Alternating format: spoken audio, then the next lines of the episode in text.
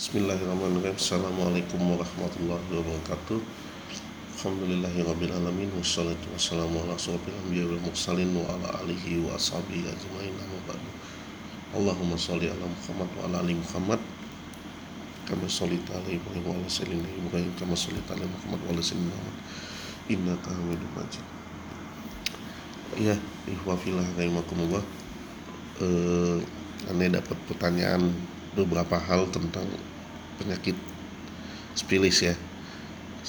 Sekularisme, liberalisme dan pluralisme. Eh, apa ketiga paham ini adalah ketiga paham yang notabene berasal dari satu pemikiran yang sama tentang eh, pemisahan antara agama dengan negara. Seperti itu. Jadi perkembangan ini ada lahir pasca perang dunia kedua. Sekularisme, liberalisme dan pluralisme di mana paham ini adalah bagian daripada bentuk paham yang disebarkan dengan ideologi eh, kapitalisme eh, yang dibawa oleh teman-teman barat pemikiran ideolog-ideolog barat dan lebih mengarah kepada pemahaman Darwins dan Marxisme. Tapi dalam posisi ini sebenarnya paham Marxisme sangat sedikit terpengaruh, sangat sedikit dipengaruhi lebih banyak pada paham-paham Darwinisme. Seperti itu. Oke, kita akan masuk pada pemahaman tentang apa itu sekularisme, liberalisme dan pluralisme. Sekularisme itu berkembang atau lebih tepatnya adalah pasca Perang Dunia Ketiga atau runtuhnya kekhalifahan Turki Utsmani. Eropa pada saat itu berpikir bagaimana memisahkan antara kerajaan dengan negara. Kenapa? Karena institusi kerajaan itu lebih kepada hal-hal institusi keagamaan. Sebagaimana diketahui bahwa raja-raja eh, yang berkuasa di Eropa itu menganggap dirinya sebagai titisan Tuhan atau pemahaman-pemahaman Yunani kuno kuno memahami bahwa yang menjadi raja itu adalah e, titisan Tuhan. Maka lalu paham inilah yang menimbulkan satu bentuk demokrasi di dalamnya. Kalau dulu Yunani itu terkenal dengan e, Julius Caesar sebagai kaisarnya, terus ada e, senatnya terus ada yang disebut senat dipegang oleh Brutus seperti itu dan ada lagi tentang mekanisme tentang eh, hukum dia atau berbicara tentang hukum. Jadi maka dari situlah terbentuk paham atau yang kita kenal hari ini trias politika eksekutif legislatif dan yudikatif. Nah, sekularisme terus berkembang. Akhirnya terus memisahkan diri bahwa ternyata agama itulah menghambat daripada bentuk perkembangan atau bentuk kemajuan suatu de negara. Maka sekularisme itu tumbuh berkembang di lebih tepatnya di Eropa nah, sekularisme inilah yang eh, akhirnya menyatukan juga nantinya kekhalifahan Turki Utsmani yang hampir berkuasa 600 tahun. Jadi eh, sekularisme pada dasarnya timbul akibat ketidakpuasan. Eh, pada tatanan politik yang dikuasakan atau yang dikuasain oleh sekelompok orang ya yang kita tahu adalah konsep kerajaan yang diturun temurunkan seperti itu. Nah, maka lalu sekularisme itu tumbuh di kalangan kalangan barat untuk timbul. Dan itu semua terjadi di mana? Di di seluruhnya sekularisme. Dan sekularisme yang hari ini kita pahami adalah bentuk sekularisme pemisahan antara negara dan agama. Dan yang sebenarnya eh, pemikiran ini tumbuh di kalangan-kalangan gereja di pertengahan gereja karena kekuasaan mutlak. Penguasaan mutlak kepada eh, apa namanya gereja kepada institusi kepemerintahan apa kepada institusi masyarakat seperti itu. Jadi inilah yang menimbulkan akhirnya sekularisme itu menjadi perkembangan. Dan ini pun juga akan berkembang nantinya kepada paham pluralisme paham tentang eh, liberalisme liberalisme sekularisme dan eh, pluralisme seperti itu jadi eh, prosesnya berkembang dari dialog-dialog diskusi-diskusi kaum kaum muda Kristen pada saat itu untuk menimbulkan paham-paham bahwa ada kritikan yang luar biasa kepada gereja untuk menumbuhkan pemahaman-pemahaman ini, pemisahan-pemisahan ini. Kita cukupkan dulu sampai di sini tentang sekularisme. Kenapa? Karena unutannya nanti penyelesaian masalahnya nanti akan selesai pada satu masalah sebenarnya, pada satu solusi yang sama-sama kita tahu. Maka lalu kita akan berangkat kepada misi tentang liberalisme. Nah, liberalisme ini menarik. Dia juga tumbuh dan berkembang pada eh, kalangan muda orang Kristen bahkan akhirnya menimbulkan satu agama baru di Eropa nantinya tentang liberalisme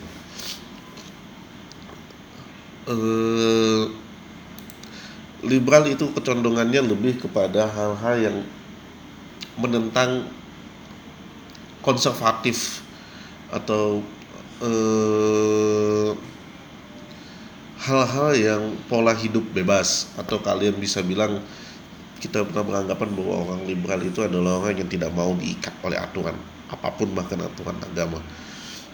Orang-orang yang menganut paham liberalisme dalam bentuk negara ya Amerika seperti itu. Cuma bedanya adalah saat orang Amerika berbicara liberal maka dia tidak lalu dikatakan eh, eh, maka dia akan dikatakan konservatif seperti itu. Atau yang dikatakan liberal itu terbagi atas republik di liberalnya dan demokrat di eh, liberal di eh, liberal demokrat dan konservatifnya ada di republik. Maka lalu dua partai inilah yang menguasai Amerika. Tapi pada perkembangan sejarahnya di Eropa dulu lahirnya liberalisme itu adalah eh, ketidaksenangan lagi eh, masyarakat kepada eh, institusi gereja pada saat itu. Ya sebagaimana diketahui bahwa perlu liberal itu tumbuh dari tadi kalangan gereja yang terbagi atas kaum eh, tenokrat atau aristokrat yang menguasai semua bidang. Lalu terbagi bagi jadi kaum buruh. Nah liberalisme inilah nantinya yang akan menimbulkan pemahaman-pemahaman baru melahirkan pemahaman-pemahaman baru terkait tentang kesetaraan gender hak asasi manusia, eh, menimbulkan pluralisme dari paham-paham ideologi dan dialog-dialog tentang liberalisme inilah lalu menimbulkan pemikiran-pemikiran kaum buruh, pergerakan kaum buruh, teman-teman sosialis bergerak atas nama-nama liberalisme, semuanya. Jadi kalau bisa dikatakan bahwa induk dari pemikiran ideolog tentang semua hal hari ini tidak terlepas dari pemikiran liberalisme. Apakah itu baik? Ya, dalam segi ilmu pengetahuan bisa dikatakan baik dan hampir semua negara menerapkan sistem liberal hari ini. Semuanya berpatokan, semuanya bebas dan sebagainya. Kenapa? Karena di situ ada pola-pola kesetaraan katanya. Maka dari liberalisme inilah lahir tentang pluralisme. Bagaimana bahwa semua kesetaraan itu timbul tumbuh berkembang bersama hidup dalam keberagaman. Tidak ada lagi sekat antara kaum petani, kaum buruh dengan para penguasa politik dan sebagainya. Nah, dalam segi keagamaan, liberalisme inilah yang menimbulkan nantinya kaum-kaum pluralisme dalam agama. Dalam agama Kristen itu lahir lagi pluralisme. Dalam pluralisme itu, maka lahirlah satu agama yang kita sebut dengan Protestan. Nah, akarnya adalah kaum-kaum kaum-kaum gereja yang tidak mau dikekang dengan institusi gereja lalu membentuk sebuah negara atau sebuah ideologi baru tentang liberalisme dengan pluralisme dengan kebersamaan. Maka yang disebut dengan protestan. Protestan itu adalah protes protes kepada kepentingan-kepentingan gereja. Maka lalu orang-orang protestan itu akan lebih liberal berpikirnya akan lebih mudah berpikirnya akan lebih pluralis berpikirnya tentang sosok-sosok keagamaan. Berbeda dengan teman-teman katolik yang notabene semua diatur dalam bentuk-bentuk konsep-konsep kegerejaan. Nah, pluralisme itu kita masuk dalam pluralisme, maka pluralisme itulah yang nantinya akan membentuk suatu tatanan yang nantinya harusnya hanya berkembang pada satu ajaran agama saja, misalnya di Kristen maka lahir berkembang dan diujikan pada satu agama yang disebut dengan agama Islam. entah mengapa bisa dimasukkan ke dalam agama Islam sebagai bentuk ujian atau tidak atau memang karena kita terlihat eksklusif dan semakin membesar maka lalu pluralisme itu dimasukkan di dalam batang tubuh umat Islam untuk diuji bagaimana kita hidup dalam keberagaman. Sebenarnya dari ketiga ini Islam itu sudah menemukan satu solusi yang luar biasa.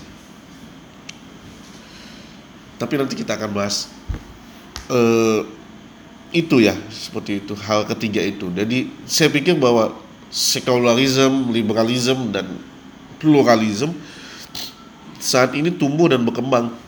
Bahkan berbagai macam bentuknya bahkan pluralis pluralisme bahkan tumbuh dalam bentuk institusi agama yang disebut dengan protestan. Liberalisme itu tumbuh dalam bentuk suatu negara. Negara mana hari ini yang tidak menerapkan liberalisme yang dinaungkan dan dihisapkan atau dihembuskan oleh Amerika?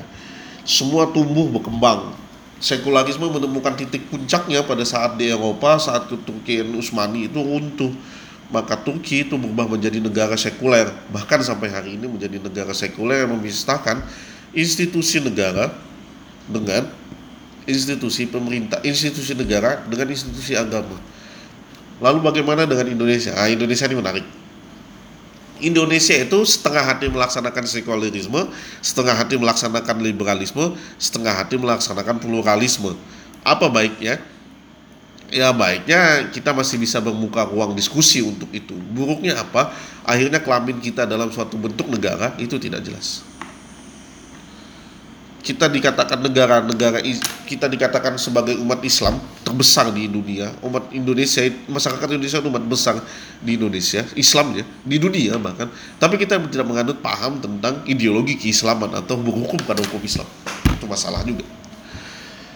Terus kalau kita bilang bahwa kita sekuler iya karena ada beberapa institusi yang mengatakan atau beberapa undang-undang yang mengatakan kita memisahkan itu daripada sekularisme. Tapi yang jadi masalah berikutnya kita ada Kementerian Agama masuk dalam suatu pemerintah. Ini lucu lagi. Liberalisme. Liberalisme menemukan puncak kekuasaannya itu pada saat 98. Hampir semua bagian kekuasaan negara itu diliberalisasi. Contohnya Pertamina dan sebagainya. Cuma sebenarnya liberalisasi itu tumbuh sebelum berkembang bagaimana kooperasi tumbuh menjadi salah satu bentuk liberalisasi ekonomi yang ada di Indonesia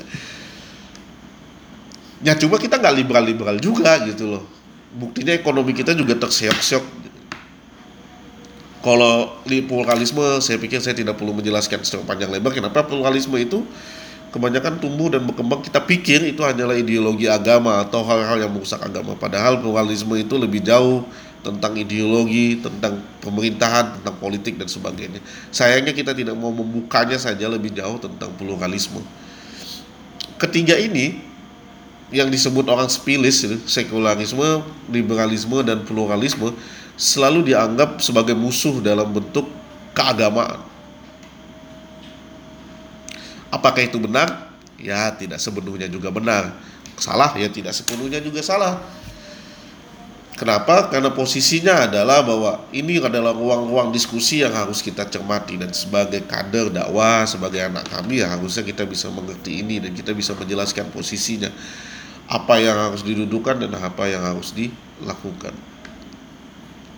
Apa yang menjadi sikap dan posisinya kami nanti menghadapi paham-paham ini maka yang harus kita ketahui adalah kita harus paham sejarahnya kita harus tahu fungsi dan maknanya apa yang harus kita lakukan dan melakukan pencegahan apa. Saya pikir bahwa sekularisme itu sudah hampir semua pemikiran tiga pemikiran ini tidak menemukan titik temunya untuk membuat masyarakatnya atau membuat penganutnya itu hidup dengan nyaman dan aman. Turki contohnya menerapkan sistem sekularisme. Hampir 50-60 tahun Turki jatuh dalam masa kegelapan setelah runtuhnya kekhalifahan Turki Utsmani. Dia menerapkan sistem sekularisme. Toh ternyata juga tidak membantu tentang dari segi keekonomian, dari segi kesejahteraan, dari segi ilmu pengetahuan dan sebagainya.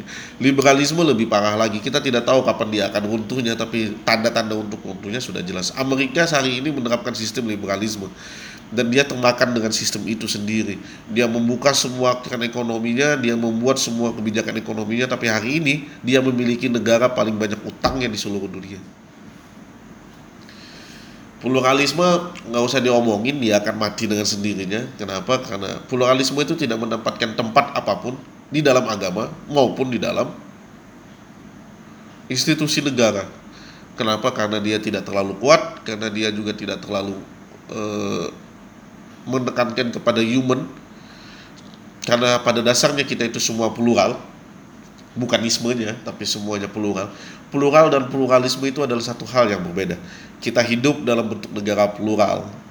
Islam itu plural, cuma bukan pluralisme. Pluralnya Islam itu adalah tidak memandang apa pun dari warna kulit, dari status sosial, semuanya sama. Yang membedakan kita hanya keimanan dan ketakwaan. Itu bentuk daripada pengejawantahan plural tapi saat dimasukkan ismenya, maka lalu dia mengatakan bahwa itu adalah kebersamaan agama, semua agama sama dan sebagainya. Maka itu salah. Tapi dalam bentuk manusia kita semua itu plural. Kalau bahasa keindonesiaannya adalah kita itu benika tunggal ika. Itu yang eh, yang terjadi hari ini. Banyak orang yang salah mengartikan plural, banyak orang yang salah mengartikan liberal, banyak orang yang salah mengartikan sekuler yang menjadi pertanyaan berikutnya, yang menjadi permasalahan berikutnya adalah kita menganggap bahwa ketiga paham ini sangat mengirikan. Sehingga sangat mengirikan kita tidak tahu mau tahu dan tidak mau mempelajari itu. Masalahnya akhirnya kita salah kaprah memahami itu, saat salah kaprah memahami itu kita salah mengambil tindakan untuk ketiga paham ini. Padahal kalau mau kita lihat dan kita kembalikan maka Islam itu sudah mengatur kesemuanya Islam itu sudah masuk ke dalam kesemuanya.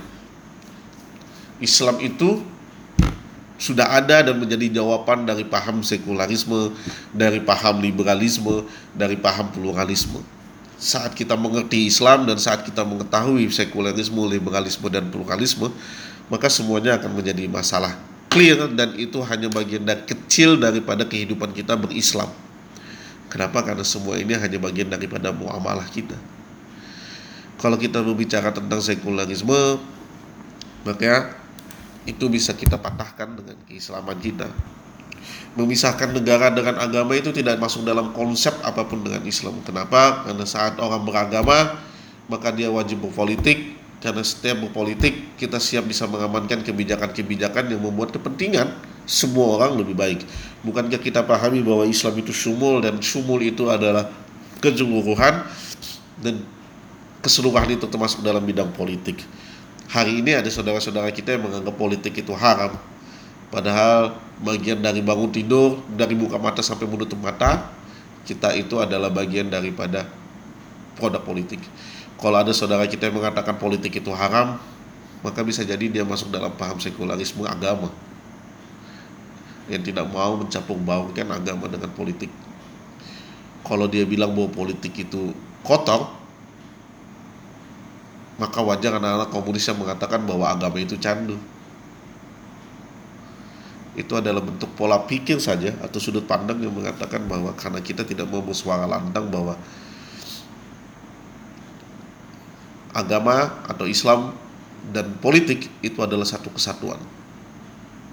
Kalau seandainya tidak dengan siasah, maka tidak akan mungkin Islam akan tumbuh berkembang. Kalau tidak dengan siasah, maka tidak mungkin ada penaklukan Mekah maka Islam itu tumbuh dan berkembang di situ. Jadi kalau misalnya dia bilang politik itu haram, maka jangan salahkan teman-teman sosialis atau teman-teman kiri yang mengatakan bahwa agama itu candu. Kenapa? Karena kita sendiri sudah memisahkan antara agama dan politik. Ini juga bermasalah. Nah, saat kita membicara tentang liberalisme, maka kita bisa tumbuh dan besar bersama hak asasi manusia. Islam sudah mengatur itu bahkan jauh sebelum semua berbicara tentang hak asasi manusia kita tumbuh dan berkembang tentang ideologi tentang tentang hak asasi manusia tentang kesepa, kesep, kesamaan posisi tentang kesamaan ras tentang kesamaan kedudukan dan sebagainya. Jadi kita tidak perlu Islam tidak perlu Islam tidak memerlukan liberalisme tapi liberalisme itu memerlukan Islam. Sementara tentang pluralisme ini menjadi penyakit di kalangan umat Islam karena dianggap bahwa ini yang merusak Islam. sayangnya orang yang itu orang pluralis dia tidak lebih kenal Islam lebih dulu lebih dalam. Dia mengenal pluralis lebih dulu baru mengenal Islam.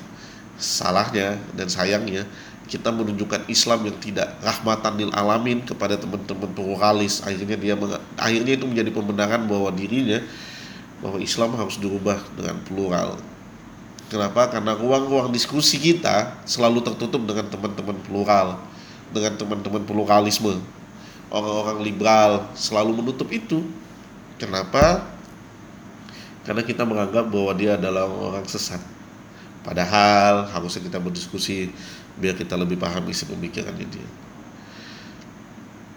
Ada yang salah dengan dengan orang-orang liberal, ada salah dengan orang-orang pluralisme, ada. Cuma lebih salah lagi kalau kita tidak mau berdiskusi dengan mereka. Kenapa? Karena ya kalau kalian bisa berdiskusi dengan mereka ya nggak ada sujung kukunya lah maka berdiskusilah mencari pembenaran mencari segala sesuatunya dengan dengan dengan data dengan dalil yang sangat kuat mungkin itu aja assalamualaikum warahmatullahi wabarakatuh